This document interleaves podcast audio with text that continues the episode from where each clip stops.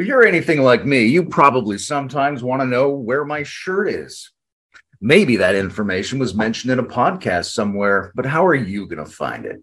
Are you going to personally watch all the episodes of the Integral Stage and all the adjacent meta community podcasts, hoping to stumble on the information? Don't be stupid, stupid. That's too long of time. How would you even know you're checking the right podcasts? Instead, go to the Apple App Store on the internets and get Fathom.fm. Fathom.fm is a meta podcast platform that not only figures out which podcasts you should be listening to, but which parts of those podcasts contain the answers to the questions you're interested in. Fathom.fm is making podcasts searchable, instantly chapterizable, and transcribable, and training up teams of suspiciously intelligent AIs to do the work for us. The digital universe is becoming curated by conversations and interfaced with through automated dialogue processes. So, if you want to put yourself in the best position for digital synchronicity and distributed sense making this year, you may have to submit to our robot masters. Ask your doctor if cyborg interfacing is right for you. Fathom.fm. I, I do it ladies and non-ladies and most quasi-ladies and some pseudo-ladies and probably a couple of gentlemen we'll have to check on that and maybe a few other metacognitive stragglers out there in the straggleverse welcome back to a luminiferous integral stage series called love the system where we probe the protocols procedures processes principles and possibilities for producing more complex and integrated approaches to social technological and behavioral systems including governance Amen. Today, our guest is the sly, earnest, and always affable Ari Allen, who's been the driving force behind something called the Reconstitution Project. Sounds cool, but what is it? Let's find out. Hi, Ari. How you doing, Layman? I just have to applaud you on that introduction. I don't know how you do it, if you've memorized that, if it's written down, if it's improv, but whatever it is, thumbs up all around. Does it sound true? Do you feel like you're always affable? oh, I wasn't even talking about myself. I was just talking about the the ladies and pseudo ladies, and that whole part is just is just brilliant and and um, flowy. So, congrats on that. Thank you, sir. Thank you. Um, what what is the Reconstitution Project, and what was the initial inspiration? Why do something as preposterous as this? Great question. Um, so I think firstly, as a background on me, although I grew up as a more computer sciencey kid. I um, ended up somewhere in somehow in the liberal arts and specifically in the political science realm uh, in college and then went to law school uh, specifically in dc at georgetown law uh, where i thought i was going to get into the policy area of the world thinking i will make a big impact. And i went there during the wonderful year that obama was elected and everyone was all hopey and changey and everything's going to finally be right in the world. And I got there and realized, OMG, does not matter who the president is, does not matter what degree I get or what I study. This place is a swamp, in the words of some people who have ascended to power in DC. Uh, that is one statement that is true. And yeah, no matter who it is, the system is is large and and pretty inflexible as far as making serious change. So, um, after several years of actually working in lobbying, I went into the belly of the beast during Wall Street reform, working for those companies and representing those companies, which was not my ideal. I quickly ran away.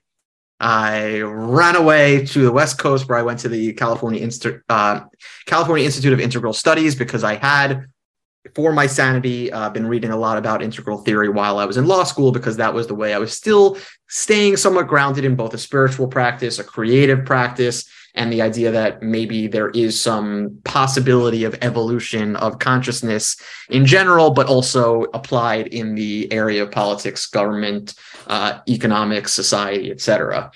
Um, and so retreated to Integral Institute, did some studying there ended up found my way back into computers technology where i work um, in education technology because that's where i thought i could make the biggest impact. Um, again i'm a very impact driven person want to along with everyone else in the integral and meta modern community escalate not escalate, elevate people's consciousness um, and try to uh, start pushing us towards the paradigm shift as a society in the ways we think about things and and trying to get past all these old structures that are sort of antiquated and and uh, not as not constructive towards sort of the aims and and of what we as people would hope to see in the world.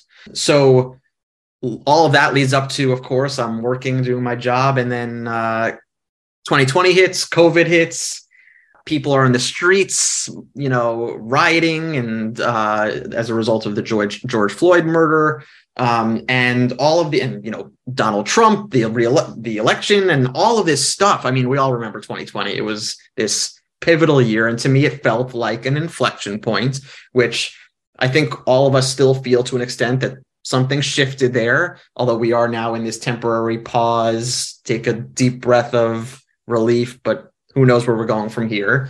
Um, and in the midst of that, I had sort of reflected on one of the things that I found, I think, most frustrating about my studies of both integral uh, theory and of my time in politics, which is that the two felt very disconnected to me. Um, I know that there are plenty of people thinking about integral politics, but most of the the books and essays I had re- read on integral politics uh, were still very much more integral than they were politics. Um, very theoretical, very abstract, and to the outside observer who has no idea what integral theory is, would probably not understand much of what is being said, nor would find a way to apply it to something that they were working on. And I know there are people who have started to, you know, I know Steve McIntosh and others have worked on um, finding better applications of these things. But I wanted to ask the fundamental sort of philosophical question um, and do a thought experiment because everyone I saw in the inter community were really deep and bright thinkers, and yet still stuck in the like, well, what stage is this and what quadrant is that? And I wanted to just take the minds of those people who are now integrally informed, have an integral form of consciousness, and see what happens if you put them in a room together and say, forget the way the system is, for, pretend you have no constraints. And by no constraints, I mean, we're still coming out of a system that exists, but imagine a world where the only constraint you have is you are in a room for a new constitutional convention. So you have the old constitution to work with, but it frees open that boundaries of the boundaries of saying, well, I can't enact that law because it's unconstitutional or it violates this and that. It sort of opens up the possibilities of what you can explore as solutions to problems, as reinventing government because of the fact that the constitution is the only thing those that is the frame in which all of the laws of society happen so if we put ourselves in that thought experiment. It is the second constitutional convention. We can amend the constitution however we want. How would we reframe the this metastructure to allow for new policies, new structures, new forms of government and economics to emerge that align with and cohere to an integral form of consciousness. And so as a result, I recruited folks, and I think Layman, you were the very first person I reached out to because I saw you commenting in all these threads, and I was like, this guy has something to say. Things roll off the tongue just like they did in your intro. Where should I start? And you encouraged me to reach out to some other folks. And I did. And I reached out to um, Ryan Nakade, Brad Kershner, um, and eventually that led to some more people, Nate Kaufman, Rachel Kuhn-Mincy, and um, we started to work on this project together, this thought experiment, and and started to just really be both creative and analytical at the same time, but within this frame of integral, applied integral theory, which I had not yet seen in the community to that extent. So it has value as a thought experiment, but also it's possible to do a constitutional assembly. Is that right in your country down there? It is, um, like I said, a theoretical second constitutional convention, which means that there has only been one, and it was the first. But we do have, um, of course, we have ways of amending the Constitution. That's been done before. It's not easy. Um, but it's been done and it's done on a one off basis, of course. So, you know, the 13th Amendment to abolish slavery, for example.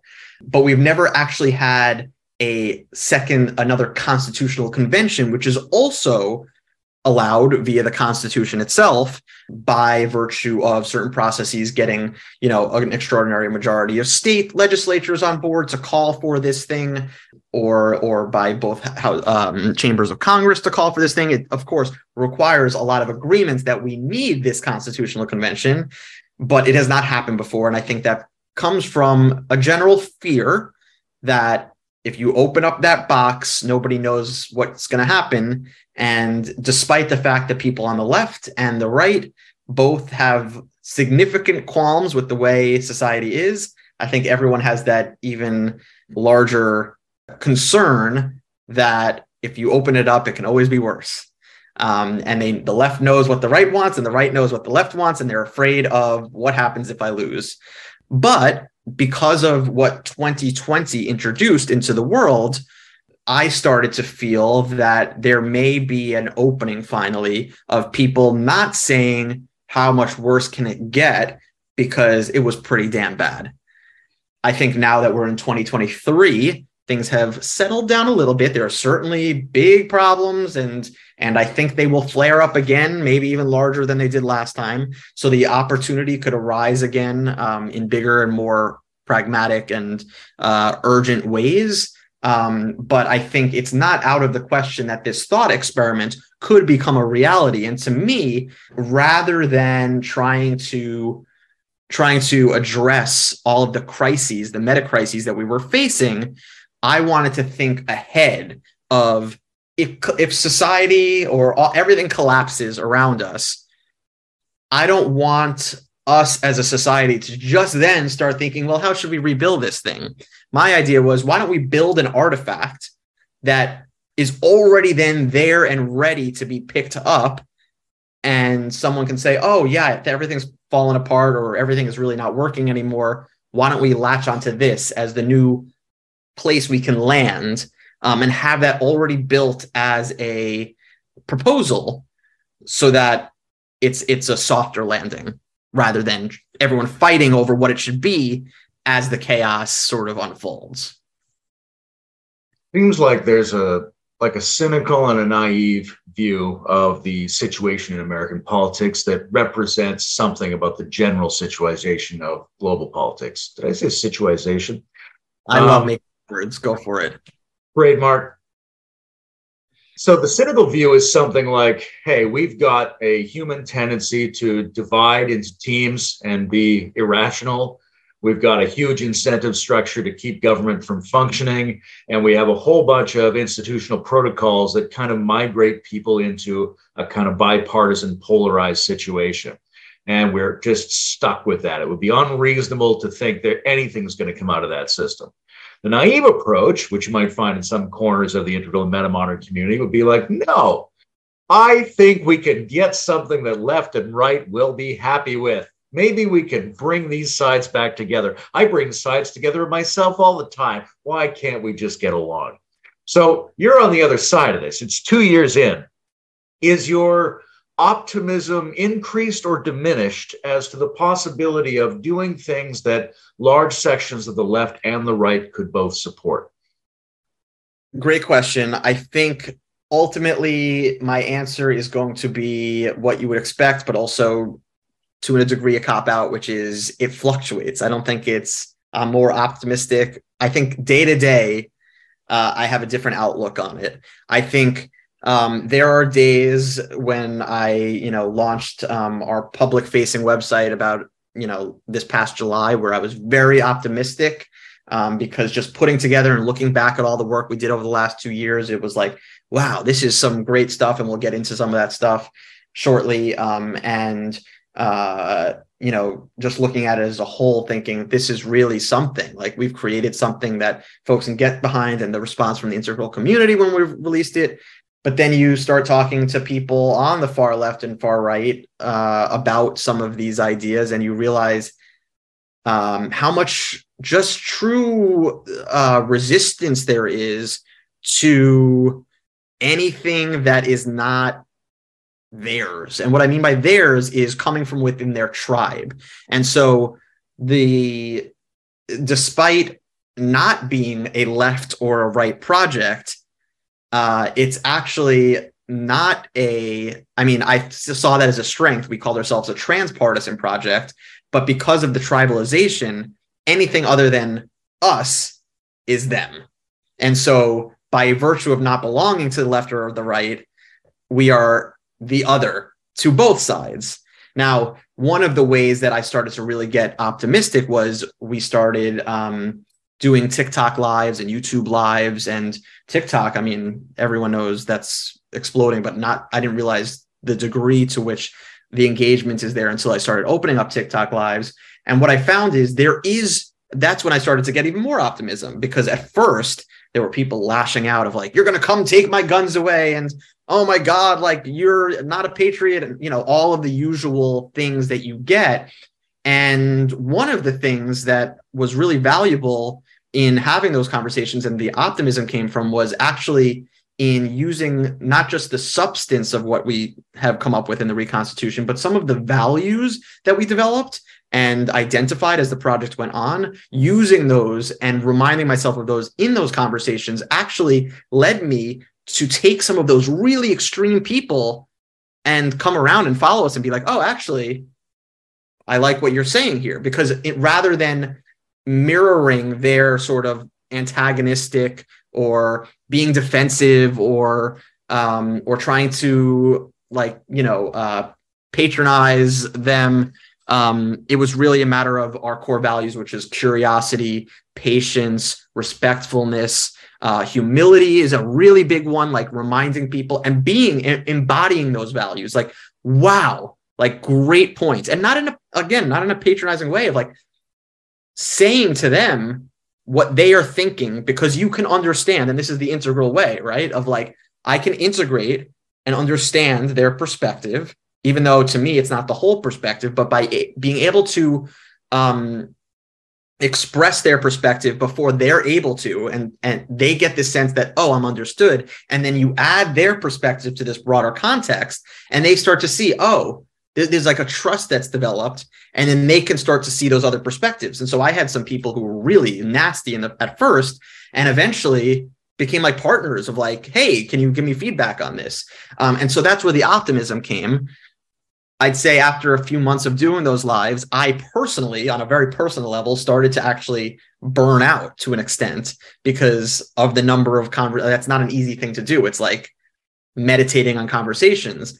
And i only did it with you know, a few dozen people. There's a whole lots of hundreds of millions of other people out there. And that's where the sort of um, uh, pessimism starts to sink in of like, wow, yes, it's doable, but man, this is a lot of work. And we do we have the critical mass of people who have that integral way of thinking and that have the energy and the patience and even the um, drive to join in that mission. And i don't know the answer to that. And so that's where i am actually i'd say spiritually and psychologically on this right now is sort of in this moment of how do we how do we do this in a sustainable way? Because there is a lot of resistance out there. And it's again there is a way through it. It's just a matter of do we have the energy and the morale and all of that to actually meet that resistance in classical integral formulations of politics, there's a kind of left right duality in terms of looking at solutions to internal problems and external causations. And there's this notion of this stack of different developmental emergent value systems and ideas about how the world should be organized. Trying to balance all those without watering them down and becoming homogenous can be tricky. What was your approach to uh, having it be vibrant rather than having it sort of default into a toothless centrism. Because a lot of establishment centrism proposes that it's addressing problems from all over the political map, but we just get the same old results. So how do you how do you be integral in politics without just being centrist? Great question. So I think um, two things. One on a philosophical level, I like to distinguish, and I think the group started to distinguish the difference between when people think of centrism now, they think of like I, I, I think of it as the synonym of like moderate to an extent, right? Your your views are moderate, but we also like to think of actually in, in kind of a both and sort of integral perspective. The paradox of centrism is there's moderate centrism, but then there's also like expansive centrism, or what we used to refer to as meta ideological, um, which is ultimately saying I can be in the center on average, but not necessarily on in the in a not necessarily moderate on every particular issue. And so on this issue, libertarian ideals may may make more sense, and on this issue, authoritarian ideals make make more sense, or liberal. And so when you average all that together, it becomes the center point. But ultimately, your views are actually eclectic, which is different than a moderate centrism where it's like I'm just going to compromise with everybody, and you end up with this watered down nothing. Um, and so the then in the more concrete perspective of of that question that you just asked me, the way you approach it, I think, and I think was very effective in our two years of work together, was we did not start with like, here are a bunch of ideas that are out there, and let's see what we agree with and what we don't agree with. Do we agree with pro-life or pro-choice or guns, this, that, or healthcare, Medicare for all? We just wipe the slate clean, forget about all of the noise out there what can we all agree on, regardless of your left or center or right or far left or far right or up or down or anywhere? And what we generally agree on are the fundamental questions of our time, right? And those questions are ultimately question are ultimately the frames of problems that we all struggle with on all sides of the spectrum. Um, we all agree immigration is not working. We all agree healthcare is not working. We all agree the economy is not working. We all agree energy is not working, right? All of these things, you get a, a, a far left or far right candidate and anywhere in between, they, they go out on a campaign and they're talking about these issues and angrily, this is not working, that's not working. So we agree things are not working. The differences start to arise when you start talking about the particulars, which is how to do it, which is often based in the values of that person and ultimately the, the level of development um, of, of their sort of view on the world and, and where they come from and their their worldview um, informs that how. And that's where everything starts to diverge. And also there's all these tribalism and groupthink mentalities and dynamics that go into that. And that's where we all get driven apart and nothing gets done. And ultimately, that's where the center, or your your phrasing of center, what I call the moderate center, says, "Oh, well, we could all work together. Like if you give me this, I'll give you that." And that doesn't work either, right? Because ultimately, what you end up with is not a holistic approach. You end up with this fragmented thing that causes new problems because it's not being thought of in a holistic systems way. So, our approach by focusing on the questions and getting rid of all the noise was oftentimes, as we proceeded through these 10 questions that we identified, oftentimes we would say, Oh, this solution, that idea that we have, which is super creative, we've never heard anyone propose this solution. Um, we'd say, But that's going to cause this problem. And then we'd look down our list. Oh, we have a question down here that may actually resolve that problem. So let's pause on that and make sure that we resolve that later. And then we'll come down here and we'll we'll we'll answer a question here and say, oh, but this has this downstream effect. And we're like, oh no, but it doesn't anymore because we already did this up there. So this holistic approach allows for a more creative web of solutions that ultimately becomes more resilient to criticism because every counter argument or poking at a flaw has a response in some previously seemingly unrelated area, but actually, um, actually, in the end of the day, does create more strength of the the overall proposal. So it's not really just a singular fragmented proposal. All of them work together, and that sort of is the strength of the approach that we took. Could you give us a quick rundown of what those 10 question prompts were? Yes, absolutely. So, um, let me pull them back up because they are they are well um, thought out as far as the um, uh, the the the the language of them is very intentional to try to really get to the um, crux of these major issues. And I, I would say this in particular um, was like the bread and butter. This is what made the project work. Was going into the project. This was a Medium article I had written, and I really this was that inspiration that came out of that year 2020 where i was like what is going on? And trying to get my own orientation around it. And this was my articulation of that deep angst i was feeling about that moment. So and, and they sort of lead into one another into one another. So the first question was how do we remove the corrupting influence of entrenched power from the field of politics? And what i ultimately meant by this was not just in this you know it's almost like the the problems that people see with capitalism but apply that to a broader spectrum of like the more power you have the easier it is to get more power. And that concentration whether it's in money whether it's in politics or influence or otherwise is sort of this feedback loop that as we know with all of these sort of feedback loops become spirals that um that don't really have a balanced or sustainable end.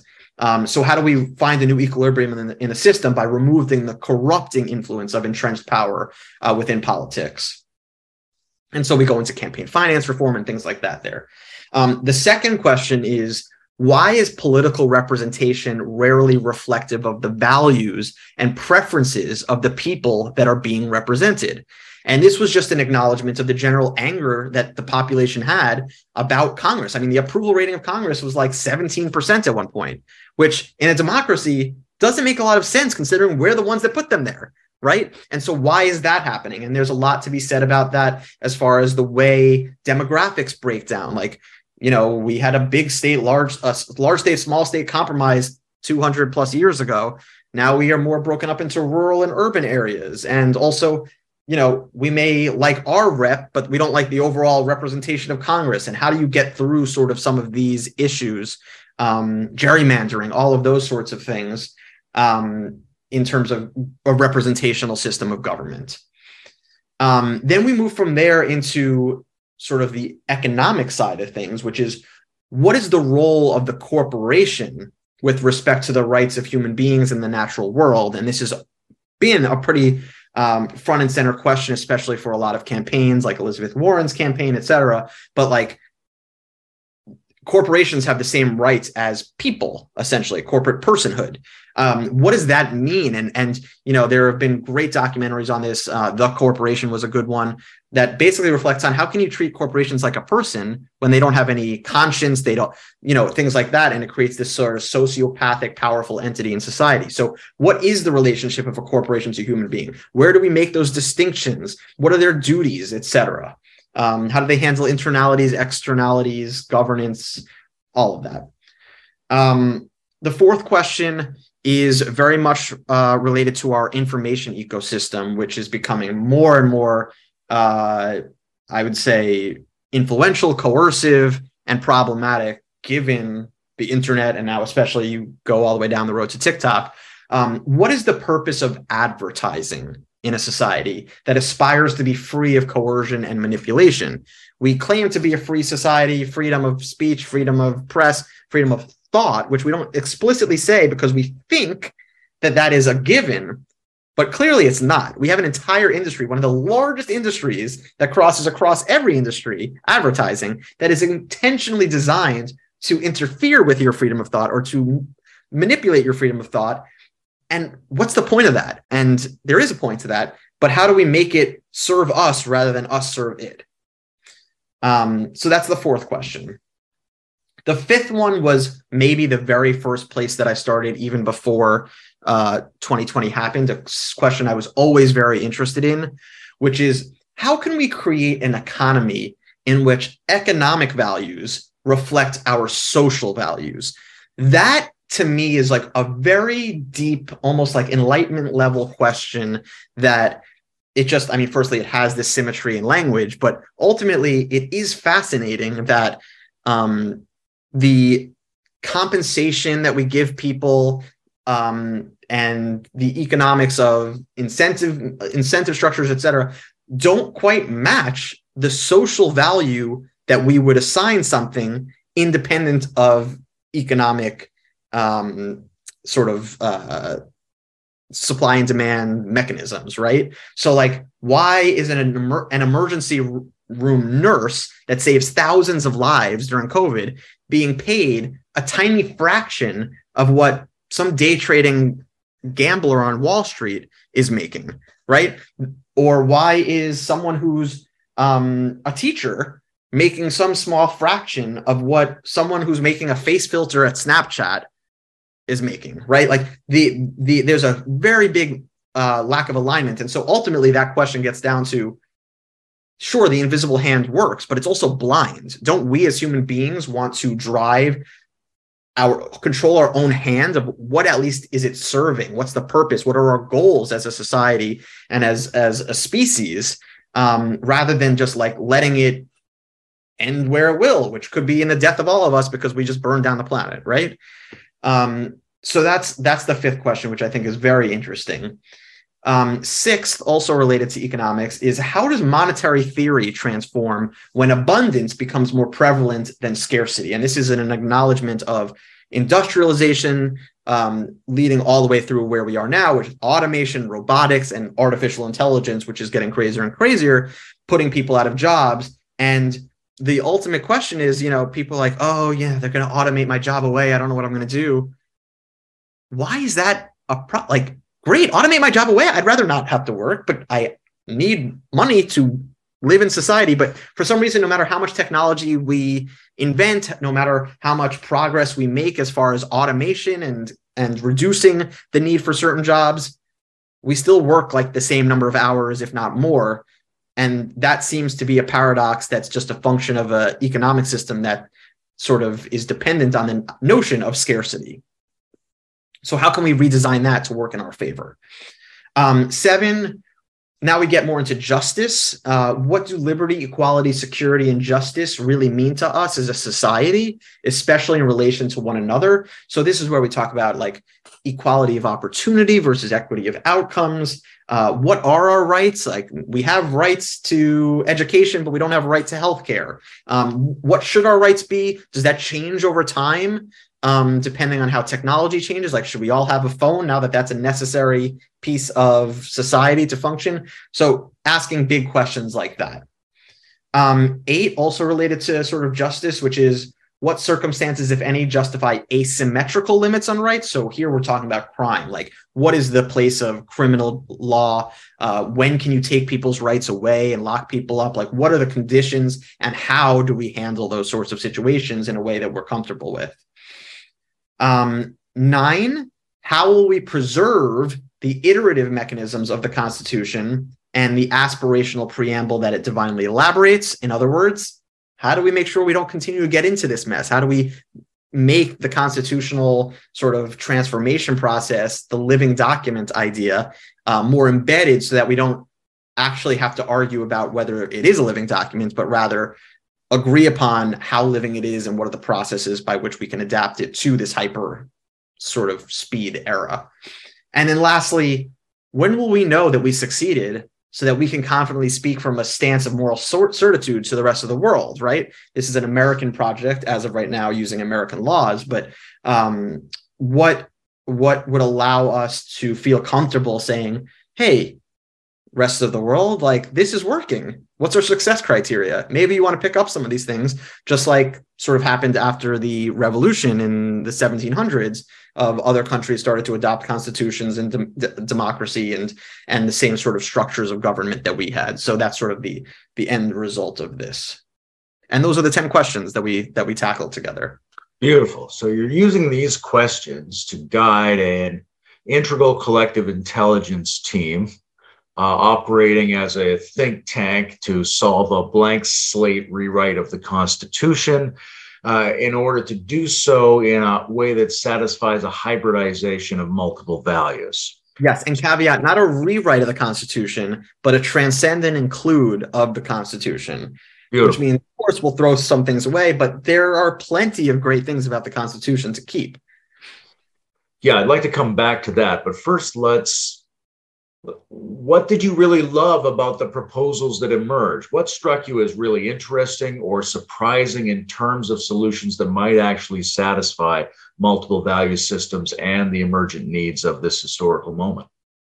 Great, great, great. So, um, one is I think before turning to, I think we sort of ended up maybe even not explicitly saying this, but the process that we um, ended up developing for each question sort of naturally emerged on its own, which was first just sort of a brain dump of like what is the problem and what is the the topography of this problem and really trying to understand the problem and why the problem hasn't been solved um, and understanding the divergent approaches to the problem. Then sort of a brain dump of like here are the crazy ideas I've heard about this. Like I read this author said this, and this author said that, and nobody's talking about this solution. Um, and getting that all out in the air. And then talking a bit about the complexity, the complexity of um, all of the downstream effects of the various proposed solutions, the downstream effects of the um, of the problem itself, the upstream causes that lead to the problem, and trying to get a handle on that broader context and then lastly, so and then really coming to to a point where okay, well this solution like I said earlier seems to be like the right leverage point for this complex system, examining it more closely, seeing what the downstream effects are because there always are and seeing if those are addressable somewhere else. And as long as they are saying okay, well, we have something for here. We'll come back to it later to make sure that those downstream effects are resolved. And then how is everyone going to react to this? How are the how's the left? How's the right? How's the center? How's the far right? How's the far left? How are the libertarians, etc. Um, and thinking about then not just the conceptual solution, but the wording of the solution so that it can be palatable to all of those people, or at least you know, and this is one of the problems that we have in politics is a lot of times people agree on all these issues, but they don't like some some word in the solution is triggering to them. And so trying to find a sort of linguistic neutral, semantic neutral um, way of uh, articulating these proposals.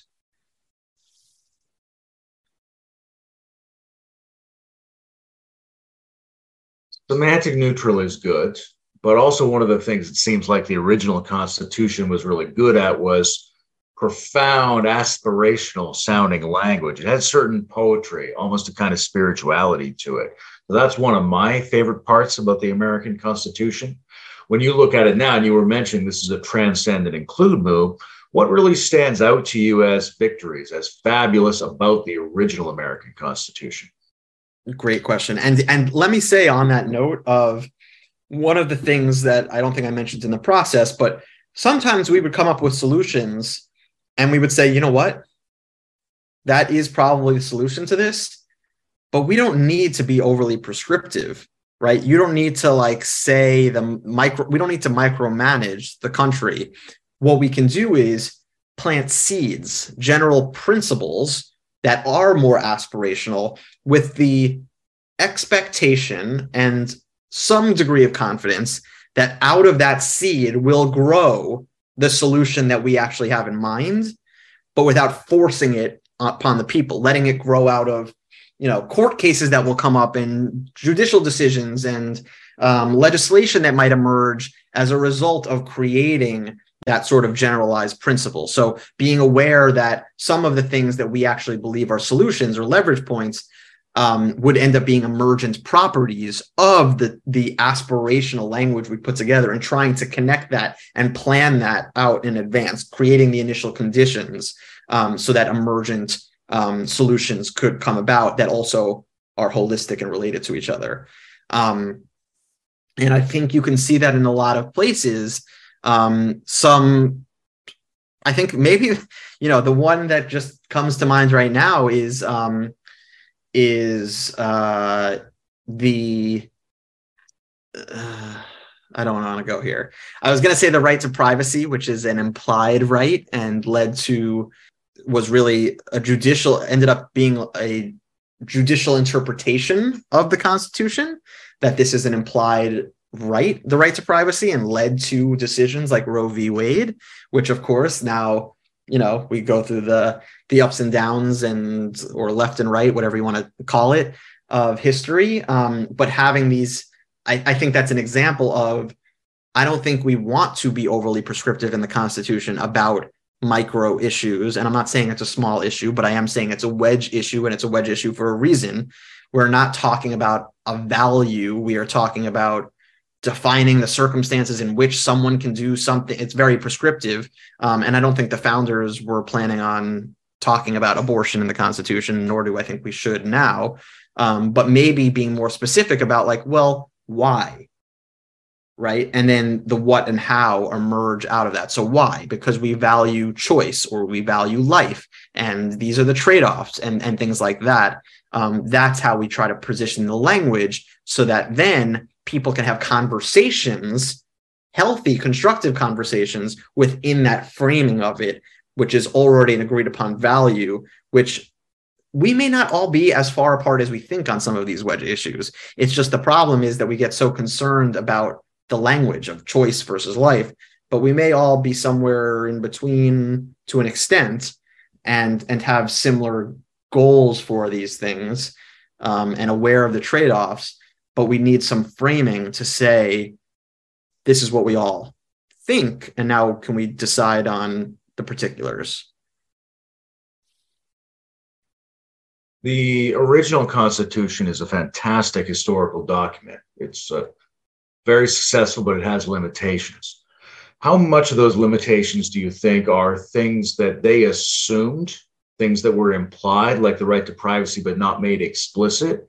And how much of the limitation is simply the fact that it was the 1700s and they had not encountered mass surveillance and assault weapons? Great question. So I think two things. One, I think it's both, obviously. Um, I think on the one hand, Alexander Hamilton was quite explicit in some of his writings, uh, the Federalist Papers, that you know you can't expect a perfect document or a perfect artifact from imperfect human beings. He was a big advocate. I mean, the point of the Federalist Papers was to get people to buy into adopting the thing.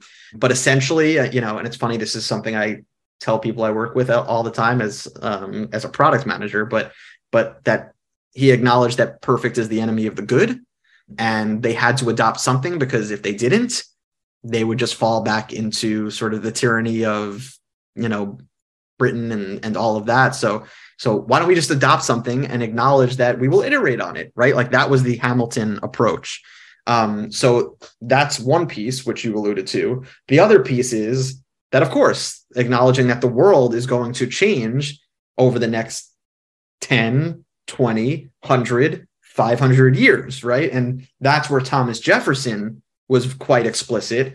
And I love this quote because it really is the ultimate um, reconstitution sort of foundational quote, which is laws and institutions must go hand in hand with the progress of the human mind. As that becomes more developed, more enlightened, as new discoveries are made, new truths discovered, and manners and opinions change with the change of circumstances, institutions must advance to keep pace with the times.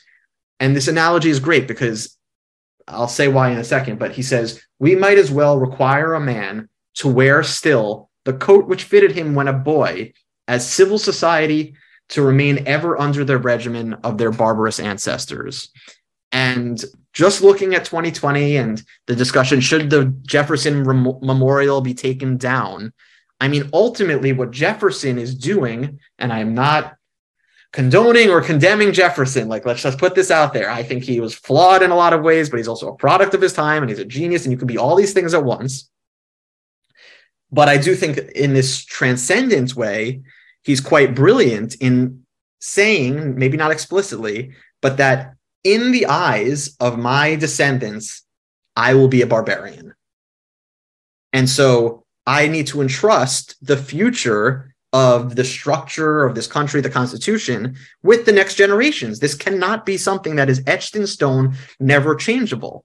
Um, and that was sort of ultimately right. Like that is the Enlightenment way of thinking, of getting away from the traditionalist you know, just live by the laws of your ancestors forever and ever and ever. And so he was acknowledging that and that ultimately he is relative to the to the future and that they may look back on him and we do as having very barbarous qualities as a slave owner, et cetera, et cetera.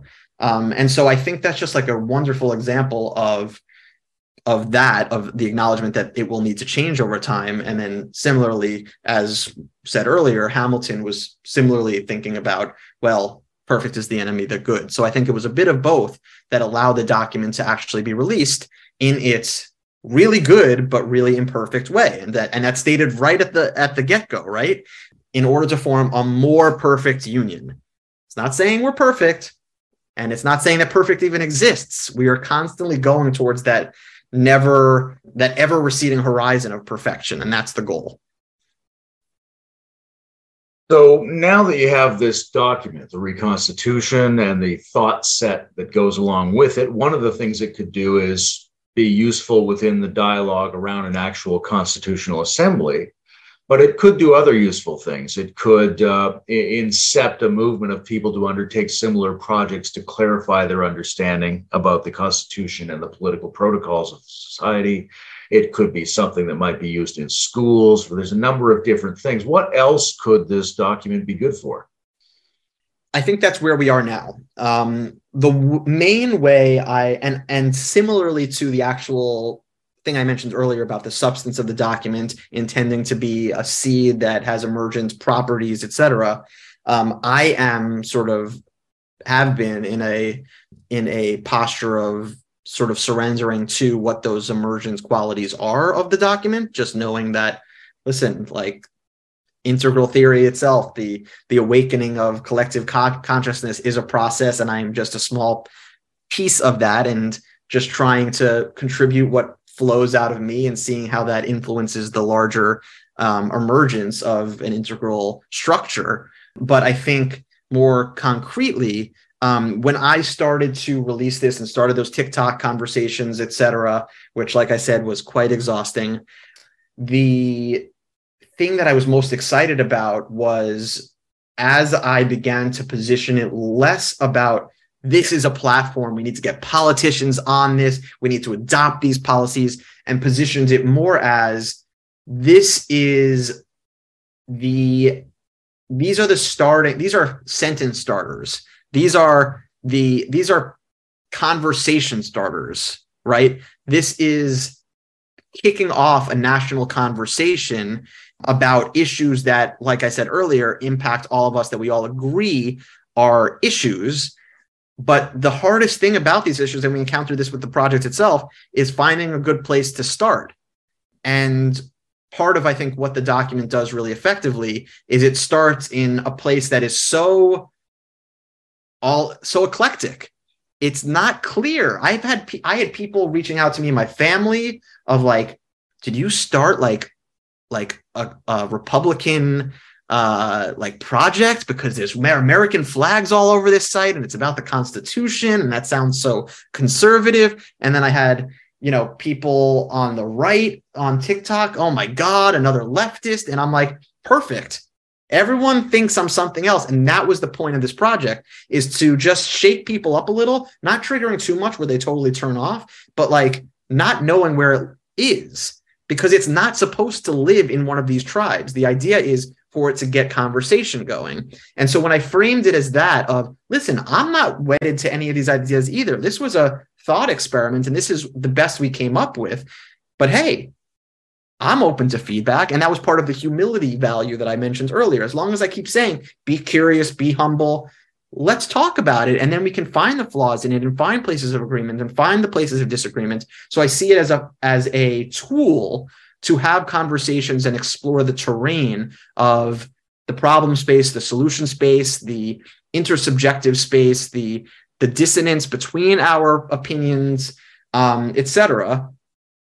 And then, you know, maybe out of those conversations, similarly to a lot of things, whether it was Medicare for all or the Green New Deal or ranked choice voting, some of those ideas that by natural selection become winners that start to permeate the national discourse and nobody remembers where it came from. Maybe nobody remembers, hey, that started the Reconstitution, but it just starts to permeate and become something that manifests in reality. And so that's how I see the document itself potentially being uh, valuable and the future of it um, for society. But I also think that the a the values I was talking about curiosity, humility, patience, respectfulness, creativity, um, etc would be really great. And again this was the part that i found very exhausting because it takes a lot of holding space to do. But if you if we can get people to think like that we will have so much less we will have differences of opinion but at least it will be met as oh it's valuable to have differences of opinion rather than wow deport them to antarctica because they don't agree with me. Um, and that's the type of culture. So there's like the let's get these policies, let's get the conversation started to get these policies concretized and sort of into the hands of potentially people who can implement them. Then there's the cultural shift that comes out of the values and really trying to get people to embody them and understand that those values can exist. We don't have to live the way we do right now, that we've normalized the outrage and the the antagonism. And then I think the last thing is the questions. Those 10 questions were very effective to make all of this happen. And I think there's an opportunity that we started to explore, but need to dig back into of whether we can turn what we did over the last two years, the explorations of these questions, into some sort of a education piece, whether it's in middle school or high school or college um, similar to sort of um, if anyone's seen the movie Boys State, there have been like or Model UN, that sort of a thing, where you bring together a bunch of students in the uh, simulation of, hey, you're at a constitutional convention. Here's how it's going to work you're going to need to ident- you know come up with solutions for these 10 questions and present them and negotiate them and talk out the flaws with them. So that might be another exercise that could be really valuable as far as engendering the next generation to think more collaboratively to think more creatively and to think in this meta, ideological way um, so that sure we may not be five ten years away from this large cultural shift but maybe in 20 years we will be. So there's a bunch of ways i see forward for it if this sounds exciting to somebody, how do they get involved? How do they read the document? How do they become part of the discussion? How do they take a next step on this? Thereconstitution.com. All of the information is there. The document is there. Summaries of the proposals are there. You can reach out to us via um, Facebook, Instagram, Twitter, TikTok, and we, we can respond from there. Um, you can reach out to me directly, honestly. Um, I, I, haven't been I've been like I said overwhelmed and exhausted and definitely got my share of emails, but uh, I am it is still at a manageable level. So um, Ari at thereconstitution.com, happy to read um, any thoughts you have or find ways for you to get involved. I can certainly use the help. And yeah, I would say that's the way to move to next steps. I will say from a go to market of ideas place. Um, we definitely hit the ground running in July. Like I said, ran a bunch of live streams um, I sort of took a break, like I said, uh, after a bit of burnout, but also as to reevaluate, like, okay, this has been successful. What has been successful about the rollout? What is not? And trying to recalibrate to to be more effective in going in those three directions that I just outlined. What's your feeling about other possibilities for integral level interventions in American politics? Uh, is there a role for an integral politician? Could policies of the kind of the Reconstitution succeed? What are the options there, you feel? I think, you know, this is one of the silver linings of what we see, what we've seen over the last several years and ultimately over the last seven ish years, but even more increasingly year over year. I mean, culminating now we got George Santos out there, right? Of and what I'm alluding to is the circus of it all. I mean, there was always a circus in DC, but the circus has just become. I mean, is DC more of a circus than reality TV? A hundred percent. It's like reality TV on steroids. Um, and sometimes it's really scary and disheartening, but I think it's also an opportunity because characters like yourself layman um, or maybe an american version of yourself or myself or you know all of the the interesting eclectic unconventional characters in our integral community suddenly have an opportunity to to rise as leaders because the media ecosystem is such that attention is paid to the unconventional. And thus far, in my opinion, the far right has been very, very, very good at recognizing that, probably because they're following in the steps of Donald Trump, who was the very first to really break through that.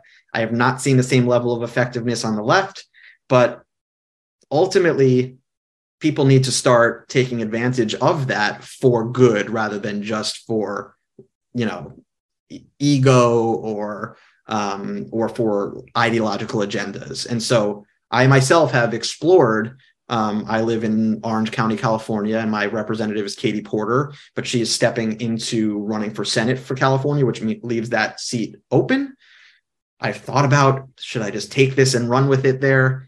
I don't know yet. It's quite a uh, it's quite a uh, large thing to think about, for lack of better words and I wouldn't really know where to start. But if someone has ideas or wants to help me do so, I'm happy to think about it and collaborate and partner on on what that looks like.